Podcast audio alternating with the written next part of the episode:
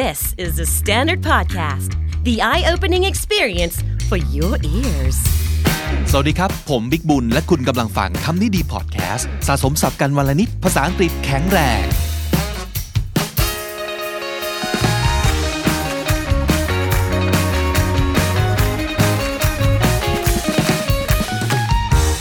คุณฟังครับ ช่วงนี้เราก็อยู่บ้านกันเนาะแล้วสิ่งแวดล้อมที่เรียกว่าบ้านเนี่ยครับ มันมี อุปสรรคในการเรียนภาษา หรือว่าเรียนอะไรก็ตามทีเนี่ยแฝงตัวอยู่มากมายอย่างคาดไม่ถึงนะครับ อันแรกเลย มันไม่มีอะไรบังคับให้เราเรียนใช่ไหมมันชิลไปนะครับ แล้วความชิลเนี่ยมันเป็นอุปสรรคกับการเรียนเหมือนกันนะครับ แล้วก็ distraction อีก distraction เยอะ ปัจจัยที่จะทำให้เราเสียสมาธิก็มีไม่น้อยเลยนะครับ แล้วจะเรียนคนเดียวยังไงให้มันให้มันได้เรื่องให้มันได้เนื้อได้หนังนะครับ วันนี้ก็จะมาคุยกันเรื่องนี้ แล้วก็ถือโอกาสแนะนำอีกหนึ่ง YouTube Channel ที่ผมติดตามอยู่ เป็นประจำเลยนะครับ ชอบคุณครูคนนี้มากเหมือนกันนะ เป็นหนุ่มอังกฤษนะครับ เพราะฉะนั้นใครชอบ British accent ด้วยเนี่ยอันนี้คือได้ 2 เด้งเลยนะครับ สอนก็สนุก accent ก็เพลินนะครับ ชื่อช่องคือ Eat Sleep Dream English นะครับ ชอบชื่อนี้มากครับ ก็คือใช้ชีวิตกันเป็นภาษาอังกฤษให้แบบหนักๆ เอาให้ฝันกันเป็นภาษาอังกฤษเลยนะครับ Eat Sleep Dream English ไปกด subscribe กันได้นะครับ คลิปนี้ที่ผมไปเจอมาแล้วก็อยากเอามาเล่าต่อนะครับ ชื่อว่า How to Study at Home 11 Effective Tips เรียนที่บ้านอย่างไรให้ได้ผลสูงสุดครับ Let's turn a negative into a positive เรามาเปลี่ยนอะไรลบๆให้กลายเป็นอะไรบวกๆกันเถอะนะครับ ทั้งหมดนี้เป็นเคล็ดวิชาการเรียนภาษาเองที่บ้านมีทั้งหมด 11 เคล็ดนะครับ ผมขอเลือกมาเอาสัก 6 ข้อนะครับ แล้วก็อยากให้ตามไปดูตัวเต็มกันต่อเอาเองเนาะ The first thing we need to do is set the right conditions. So, I want you to think about studying in sustainable amounts, okay? I don't want you to study for three hours and get completely shattered and then not be able to study for the rest of the week. No, no, no, no. I want you to study in short, sustainable amounts, okay? อันนี้คือเคล็ดลับแรกเลยนะครับ คือ study in sustainable amounts amount ก็คือจำนวนนะครับ sustainable ก็คือยั่งยืน ในที่นี้ก็คือ อะไรก็ตามที่มันทำได้จริง แล้วก็ทำได้แบบยาวๆ ไม่ใช่แค่ชั่วคราว แล้วก็เออหมดพลังแล้วนะครับ นั่นก็แปลว่า อย่าหักโหมนั่นเองนะครับทำทีละตอนแล้วก็ทำหลาย ๆ ตอนต่อวัน แล้วก็ทำแบบนี้ทุกวันหรือว่าหลาย ๆ ครั้งต่อสัปดาห์ มันจะได้ทำแบบนี้ไปได้เรื่อย ๆ นะครับ และนี่แหละคือสิ่งที่สำคัญที่สุดในการเรียนภาษาก็คือ เราต้องทำให้ได้เรื่อย ๆ ครับ Now, 30 minutes I think is perfect because it helps us to avoid boredom, all right? It helps us to avoid fatigue and it helps us to avoid burnout, okay? Which means that we can't continue to do this thing. สิ่งที่ต้องเลี่ยง 3 อย่างนะครับ avoid boredom avoid fatigue แล้วก็ avoid burnout สิ่งที่ต้องเลี่ยงเวลาเรียนเองที่บ้านก็คือต้องเลี่ยงความเบื่อให้ได้ เลี่ยงความล้าให้ได้ แล้วก็เลี่ยงการเบิร์นเอาครับ ความเบื่อมันจะทำให้เราไม่อยากแม้แต่จะเริ่มอะหรือว่าทำให้เราอยากเลิก เพราะว่ามันไม่สนุกมันไม่มีอะไรจูงใจเราเลยนะครับ ความล้าหรือว่า fatigue f a t i g u e นะครับ มันคือต่อให้ใจสู้แต่ร่างกายมันไม่ไหวละสังขารไม่ไหว หัวสมองไม่ไหว มันไม่รับอะไรใหม่ ๆ เข้าไปแล้วนะครับ และการเบิร์นเอาเนี่ยมันคือ เราอาจจะทำเยอะเกินไปจนไม่ไหวแล้วเลิกดีกว่า หนักเกินไป เพราะว่าเราทำเยอะเกินไป หรือว่าอาจจะเกิดคำถามว่า จะทำไปทำไมวะเนี่ย เลิกดีกว่า อันนี้คือจบกันนะครับ จบแบบยาวๆเลยไม่กลับมาอีกแล้วแน่นอน เพราะฉะนั้นการทยอยเรียนเป็นช่วงสั้นๆ อาจจะครั้งละ 30 นาที ครั้งละ 45 นาที แล้วก็พักบ้าง ไปทำอย่างอื่นบ้าง ไปหาอะไรกินบ้าง ลุกขึ้นขยับบริหารร่างกายไปมาบ้างอย่างนี้นะครับแล้วค่อยกลับมาเรียนต่อเป็นช่วงๆแบบนี้ อาจจะเช้า ตอนหนึ่งเย็นตอนหนึ่งหรือว่าเช้ากลางวันเย็นตอนละสักประมาณ 20 นาที อย่างนี้ก็ยังดี แล้วก็ทำแบบนี้ให้ได้เป็นประจำเป็นประจำของแต่ละคนอาจจะไม่เหมือนกันนะครับ บางคนอาจจะถนัดเป็นประจำแบบทุกวัน บางคนอาจจะถนัดเป็นประจำแบบทุกวันจันทร์ถึงศุกร์ก็ได้ บางคนอาจจะถนัดเป็นประจำแบบวันเว้นวัน อย่างนี้ก็ได้เหมือนกัน แล้วแต่แต่ละคนจะออกแบบนะครับ ข้อ 2 ที่สำคัญมากๆ คือเรื่องเสียงครับ คือบางคน เวลาเรียนเวลาท่องศัพท์ท่องหนังสือต้องมีเสียง แต่บางคนคือห้ามมีเสียงไม่เหมือนกันนะครับ แต่ทีนี้ถ้าเกิดที่บ้านมันมีเสียงรบกวน เราทำยังไงดีครับ Now, number two is noise. Let's think about this because this is really important. Some people like to study in complete silence. All right, that's fine. Some of you might not be able to get silence. Okay, maybe you're in a very busy uh, building, lots of flats above you, lots of noise, or a busy neighborhood. So you might need some kind of noise to, to drown that sound out. เขาว่า drown the sound out drown something out คาว่า drown d r o w n drown คือจมน้ำใช่ไหมครับ drown something out drown the sound out ก็แปลว่าไปกลบเสียงครับ to be loud enough to block the sound off ก็คือ อย่างน้อยเราให้เสียงที่เราเลือกเอง เสียงที่เราโอเคด้วยมันช่วยกลบ เสียงที่เป็นเสียงรบกวน ไม่ว่าจะเป็นเสียงคนคุยกันที่บ้าน หรือว่าจะเป็นเสียงของข้างบ้านกำลังต่อเติม ซ่อมแซมอะไรอยู่มีเสียงตอก มีเสียงเลื่อย มีเสียงทุบ มีเสียงช่างก่อสร้างคุยกัน หรือว่า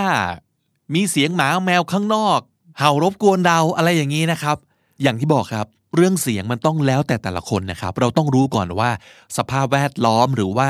บรรยากาศที่มันจะเวิร์กสำหรับเราที่สุด มันเป็นยังไง อันนี้ย้ำว่าในเรื่องการเรียนนะครับ ไม่ใช่โดยทั่วไปนะ สมมติบางคนปกติเขาอาจจะชอบความเงียบ ชอบความสงบต้อง peaceful นะครับ แต่ถ้าจะเรียนคนเดียวกันเนี่ยอาจจะเรียนแบบเงียบๆไม่ได้ก็เลยนะ ต้องมีเพลงคลออะไรอย่างเงี้ยเป็นต้น เราต้องรู้จักตัวเองนะครับ อย่างผมเองเนี่ยเป็นแบบนี้เลยคือ ปกติผมชอบอยู่เงียบๆ แต่ถ้าผมจะตั้งใจทำงาน ตั้งใจอ่านหนังสือ หรือท่องศัพท์ ผมต้องมีเสียงประกอบครับ ไม่งั้นสมองมันฟุ้งซ่าน แต่ผมก็จะไม่ชอบเสียงเอะอะนะ เช่นคนคุยกันเนี่ย อันนี้ทำงานไม่ได้ไม่รู้เรื่อง หรือฟังเพลงก็ทำงานไม่ได้อีก เพราะว่าผมจะร้องตามในใจนะครับ หรือฟังพอดแคสต์ไปกันใหญ่เลยไม่ได้ สมาธิแตกกระจายทันที เพราะว่ามันจะฟังตามคิดตามนะครับ เพลงบรรเลงก็ work เฉพาะบางเพลงนะ เช่นถ้าสมมติเกิดมีเครื่องดนตรีรกๆอย่างเงี้ยไม่ได้แล้ว ถ้าเป็นเครื่องดนตรีแบบชิ้นเดียว แล้วเมโลดี้จางๆ บางๆ อันนี้โอเค เพราะฉะนั้นสำหรับผมเนี่ยดีที่สุดคือเสียงธรรมชาติ เสียงน้ำตก เสียงฝนตก เสียงนกร้องเบาๆ เสียงลมพัดใบไม้ไหวอะไรอย่างเงี้ย work สำหรับผม ผมก็จะไป search ใน Spotify ใน j o o x นะครับ คือ search ว่า nature search ว่า ASMR search ว่า work music search ว่า white noise ก็ได้ search ว่า study music อย่างนี้ก็ได้ ลองใช้คำที่คิดว่าจะ work หาเสียงที่ work สำหรับเรา แล้วก็เป็นเสียงที่เราเลือกเองนะครับ เรื่องต่อไปก็สำคัญเหมือนกันครับ Now, exercise is really important, guys. I'm not talking about going to the gym or you know going for a huge run. I'm not talking about that. Just general movement is really important. You need to move, okay? So perhaps you should set your timer on your phone for 45 minutes and then that will remind you to move. So go upstairs or just walk around the room or maybe do 10 press ups or whatever it is that you think you should do, do that. Okay, so a little bit of exercise is really important. It helps to reset your brain as well. You kind of get up, maybe go make a cup of tea, come back, and you're refocused. Okay, you can start again. อย่างที่บอกนะครับ อย่านั่งแช่ยาวๆครับ ต้องเคลื่อนไหวบ้าง อันนี้ใช้คำว่าต้องเลยนะครับ เพราะว่าไม่งั้นนอกจากภาษาจะไม่ได้ความรู้จะไม่ได้หลังก็จะปวดด้วยครับ แล้วเราก็จะอ้วนขึ้นทุกวันครับ เพราะว่าเราไม่ได้ move เลย เพราะฉะนั้นแนะนำอย่างนี้ฮะ ใครใช้พวก smart watch นะครับ อย่างผมใช้ Mi Band มันจะมีระบบให้ตั้งได้ครับว่า มันจะคอยสั่นเตือนทุกๆหนึ่งชั่วโมง ให้เรารู้ตัวว่านั่งนิ่งๆ มานานเกินไปแล้วนะ ให้ลุกเดินได้แล้ว หรือว่าอย่างน้อยลุกยืนก็ยังดีนะครับ คือทำงานอยู่บ้านเนี่ยมันมีความชิลอย่างที่บอก มันมีบรรยากาศของความสบาย เยอะเกินไปเหมือนกันนะเราก็เลยต้องพยายามกระตุ้นให้ตัวเองลุกเดินครับต้องเคลื่อนไหวบ่อย ๆ อันนี้สำคัญแล้วก็ต้องระวังกันจริง ๆ นะครับ And this is about productivity. So, what I want you to do is use your washing machine or your dishwasher as a timer for your studies. So, let's say it's a washing machine. Put your dirty clothes into the washing machine. Press start for a cycle. Maybe it's a 60 minute cycle or a 90 minute cycle. Press start, and then you start studying. All right? And you study for the entire time that it takes for that washing machine to run. And when it beeps at the end, beep, beep, beep, beep, or whatever the sound is, that's when you finished your study session. And at the end of it, you've studied for an hour, an hour and a half, and you've got clean clothes. อ่านี่ได้ยินคนแนะนำเยอะนะครับ ก็คือสมมติเราซักผ้าหนึ่งชั่วโมงใช่ไหมอ่าเราก็เอาผ้าไปใส่กดสตาร์ทปุ๊บ แล้วก็มานั่งท่องศัพท์แล้วพอมันครบหนึ่งชั่วโมงปั๊บ มันก็จะส่งสัญญาณบอกเราว่า ผ้าเสร็จแล้วจ้า นั่นก็ถือว่าเป็นการครบรอบหนึ่งพิเรียดที่เราจะนั่งซัดดีเหมือนกัน แล้วก็ถือโอกาสเนี้ยครับ ลุกขึ้นเดินไปเอาผ้าออกจากเครื่อง ไปใส่เครื่องอบหรือว่าออกไปตาก เออ ตรงเนี้ยก็จะเป็นการลุกขึ้นเหยียดแข้งเหยียดขาพอดีเลยนะครับ ตอนเอาผ้าไปตากก็ได้ออกกำลังกายนิดนึง แล้วก็ได้ออกไปโดนแดดโดนลมด้วยนะครับ สังเคราะห์แสงนิดนึงเพราะเดี๋ยวจะเฉานะครับ เพราะฉะนั้นอันนี้แนะนำเลยนะครับ จากที่ปกติอาจจะซักผ้าแบบอาทิตย์ละครั้ง อาจจะซักบ่อยขึ้นก็ได้นะ เช่น อาจจะวันเว้นวันไปเลย อาจจะโหลดเล็กหน่อย แต่ว่าซักถี่ขึ้นอย่างนี้เป็นต้นนะครับ ก็จะทำให้เราได้โอกาสในการทำงานไปด้วย แล้วก็เรียนไปด้วยที่บ้านนะฮะอีกอันหนึ่งที่ผมว่า work มากก็คือ อันนี้เขาไม่ได้พูดไว้นะครับ แต่ผมคิดเองนะก็คือ พอดีผมชอบดูวิดีโอคนทำขนมครับ เพราะฉะนั้นใครชอบทำขนมอบ if you love baking อบขนมไปด้วย เรียนภาษาไปด้วย ก็อาจจะ work เหมือนกันนะเออ อาจจะเริ่มจากการนวดแป้งหรืออะไรไป ช่วงเวลาที่เราพัก ให้แป้งมันขึ้น หรือว่าช่วงที่ขนมอยู่ในเตานะครับ หรืออาหารก็ได้นะทำเนื้ออบทำพิซซ่าทำลาซานญ่าอะไรก็ตามที่มันต้องใช้เวลาในการคุกอยู่ในเตาเนี่ยเราขโมยเวลาตรงนั้นเนี่ยมานั่งท่องศัพท์ได้ เออ พอเรียนภาษาเสร็จปุ๊บ ขนมเสร็จพอดี อาหารเสร็จพอดี ก็กินต่อได้เลย อร่อยด้วย ได้ความรู้ด้วย two in one นะครับ Now, it's really important to not learn passively, but to learn actively. And that means taking notes, guys. So if you're watching a video like this one, for example, don't just sit there slumped and just be like, oh, yeah, yeah, yeah, whatever, like on your phone or whatever. Be active, okay? So I want you to be writing notes, taking notes, summarizing the most important information that you hear. Maybe you've got a vocabulary journal, writing down the important vocabulary in that journal. So you are active as you are studying, not just sitting there passively learning because frankly I don't think you'll take as much in ส่วนเรื่องนี้เราก็คุยกันบ่อยนะครับ นั่นก็คือเรื่องของการจดโน้ตเขาใช้คำว่า อย่าเรียนแบบ passive ก็คือนั่งแล้วรับทุกอย่างแต่ไม่ทำอะไรเลย คือนั่งเฉยๆจริง ๆ แต่ให้เรียนแบบ active ด้วยนะครับ นั่นก็คือระหว่างเรียน ระหว่างฟัง ระหว่างดู take action บางอย่างด้วย ดีที่สุดก็คือการจดโน้ต แล้วก็ไม่ใช่จดทุกคำต้อง summarize นะครับ summarize ก็คือสรุปความย่อความ เอาเฉพาะไฮไลท์เอาเฉพาะข้อความสำคัญ จดลงสมุดของเรานะครับ หรือว่าอาจจะทำ vocabulary journal ก็คือบันทึกหรือสมุดโน้ตที่เอาไว้เก็บศัพท์โดยเฉพาะ เก็บแยกไปเลยหนึ่งเล่มอย่างนี้ ก็เป็นเรื่องของการเรียนแบบ actively ไม่ใช่ passively ครับ ใครอยากจะได้เรื่องเทคนิคการจดศัพท์แบบเต็มๆนะครับ ลองย้อนกลับไปฟังตอนที่ 240 จดศัพท์อย่างไรให้ทั้งได้ผลและได้เพลินเพื่อเลินพร้อม have fun ไปฟังกันดูนะครับ แล้วก็สุดท้ายครับ เรื่องนี้เราก็ย้ำกันบ่อยเช่นเดียวกันฮะ The best evidence that you've learned something is that you can teach someone else that information. So, for example, if you learn 10 new phrasal verbs on a video, if you can then go and teach that to someone else,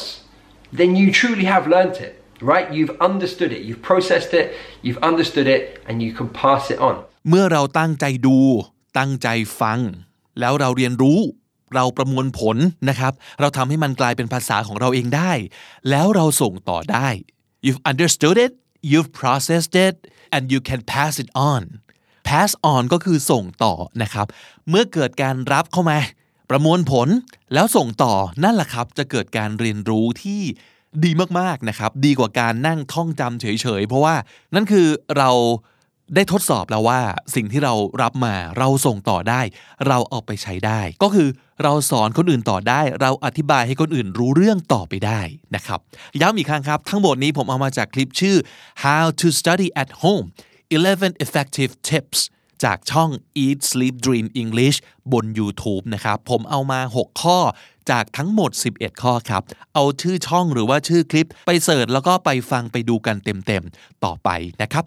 โอเค เมื่อวานผมขอความเห็นไปครับว่าถ้าคำนี้ดีพอดแคสต์จะทำอะไรประมาณว่าอันนี้คือยังไม่ได้คิดชื่อนะครับ แบบ คำนี้ดี classroom นะฮะ เป็นการชวนมาเรียนภาษาอังกฤษกันแบบจริงจังเลยเนี่ย จะอยากมาเรียนกันหรือเปล่า จริงจังในที่นี้ไม่ได้แปลว่าเครียดนะครับ ก็เรียนกันสนุกสนุกแบบคำนี้ดีนี่แหละ แต่ว่าเราเอาจริงครับ เรียนกันจริง ๆ ภาษาอังกฤษเราต้องดีขึ้นจริง ๆ ต้องเอาภาษาไปใช้กันได้จริง ๆ อะไรอย่างนี้นะครับ แล้วปรากฏว่า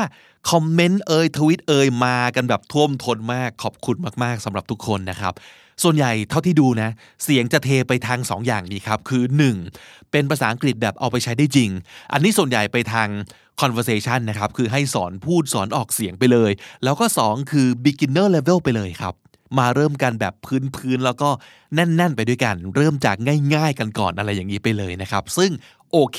ได้เลย น่าสนุกมาก เดี๋ยวทำกันบ้านให้ ใครมีไอเดียอยากให้เราทำคลาสสอนภาษาอังกฤษแบบไหนอีกเสนอมาได้เลยนะครับ อีกไอเดียหนึ่งที่ผมนึกได้นะ จากสิ่งที่ได้เจอจริง ๆ แล้วผมว่าน่าสนใจก็คือ ตรวจการบ้านครับ คือแบบอะไหนใครมีการบ้านให้ช่วยทำเดี๋ยวเราช่วยนะครับ คือผมเคยเจอบ่อยนะ คือมาหลังไมค์เรื่อยๆ เลยแบบว่า สมมติกำลังเขียนบทพูดเพื่อเอาไป present งานกำลังเขียนบทให้ตัวเองเพื่อไปตอบคำถามสัมภาษณ์งานกำลังจะต้องไปคุยกับเพื่อนฝรั่งเรื่องนี้เรื่องนี้นะครับ แล้วก็เอาที่เขียนไว้เนี่ยมาให้ผมช่วยตรวจกันบ้านให้ครับ ว่าเออเขียนแบบนี้เพื่อเอาไปพูดแบบนี้นี่มันมันดีไหมมันถูกหรือยังนะครับ เออ อันนี้มันสนุกนะ สนุกเลยผมชอบเลยนะครับ เพราะว่ามันคือการเอาภาษาอังกฤษเนี่ยไปใช้งานจริง ๆ นะครับ แต่บางคนที่แบบว่าพี่ฮะเขียนสคริปต์ให้หน่อยเอาทั้งหมดเลยตั้งแต่ต้นจนจบอะไรแบบนี้นี่ไม่ไหวนะครับ เอาเป็นว่าลองเขียนมาเองก่อน ร่างดราฟแรกมาก่อน แล้วก็มาช่วยกัน work ต่อนะครับเดี๋ยวผมจะช่วยแก้ให้เกลาให้สละสลวยขึ้นถูกต้องขึ้น อันนี้ยินดีนะครับ อะมาครับ พี่หมีหนวดตรวจการบ้านครับ ใครมีการบ้านให้ช่วยดู เดี๋ยวเรามาลุยกันเร็วๆนี้รอติดตามนะครับที่นี่แหละนะครับ เพราะฉะนั้นใครฟังคำนี้ดีแบบยังไม่เคยกด subscribe หรือว่า follow เลยผมฝากกด sub กดติดตามเอาไว้ด้วย เพื่อที่คุณจะได้ไม่พลาดคอนเทนต์จากเรานะครับ สรุปอีกรอบหนึ่งครับสำหรับเทคนิคการเรียนภาษาอังกฤษด้วยตัวเองที่บ้านนะครับในช่วงเวลาที่เราต้องอยู่บ้านกันเยอะเป็นพิเศษแบบนี้ รวมถึงศัพท์สำนวนที่น่าสนใจบางคำด้วยนะครับ ข้อที่1ครับ sustainable study sessions การออกแบบช่วงเวลาเรียน ในเวลาที่เหมาะสม แล้วก็ทำได้จริงไปยาวๆครับ นั่นก็คือต้องไม่นานเกินไป ไม่สั้นเกินไป มีเบรกบ้าง แล้วทำแบบนี้แบบสม่ำเสมอนะครับ sustainable study sessions อันที่สองคือ noise and ambience management ดูแลเรื่องเสียงเรื่องบรรยากาศในการนั่งเรียนของเรา ให้เหมาะสมกับความชอบของเราความถนัดของเรา ใครชอบเสียงแบบไหน ใครชอบบรรยากาศแบบไหน ใครชอบ lighting แบบไหน ออกแบบให้เหมาะครับ noise and ambience management ข้อ 3 คือ set time to get up and move around อย่าลืมว่าเราต้องตั้งเวลาเลยครับ มีการเตือนให้เราได้ลุกแล้วก็เดินไปเดินมาด้วย set time to get up and move around ข้อ 4 คือ use other activities as a timer a timer ก็คือนาฬิกาจับเวลานะครับ แทนที่จะใช้นาฬิกาจริง ๆ เนี่ย ให้ใช้ activity บางอย่าง เช่น การซักผ้า ซึ่งมันมีรอบของมัน หรือว่าการอบขนม อะไรอย่างนี้เป็นต้น use other activities as a timer ต่อมาคือ take notes อย่าลืมว่าเรามีแนวโน้มจะจำได้ดีขึ้น ถ้าเราเรียนไปด้วย ฟังไปด้วย ดูไปด้วยและเขียนไปด้วย จดโน้ตไปด้วย และพยายาม summarize หรือว่าสรุปความไปด้วยทำ list คำศัพท์แยกไป อะไรแบบนี้นะครับ take notes learn actively not passively ข้อต่อมาคือ teach someone สอนใครก็ได้ครับ สอนเพื่อนพ่อแม่พี่น้อง ไม่ว่าจะสอนคนที่อยู่ใกล้ ๆ บ้านเดียวกัน หรือว่าวิดีโอคอลกับคนอื่นก็ได้ หรือว่าเขียนโพสต์บน Facebook หรือว่าเขียนทวิตบน Twitter ถ่ายทอดสิ่งที่เราเรียนรู้ออกไปสู่คนอื่นด้วย teach someone สิ่งที่ต้องเลี่ยง 3 อย่างเวลาเราเรียนหรือว่าทำงานที่บ้านนะครับ avoid boredom avoid fatigue and avoid burnout ความเบื่อครับ ความล้าและก็การเบิร์นเอาต้องเลี่ยงให้ได้นะครับ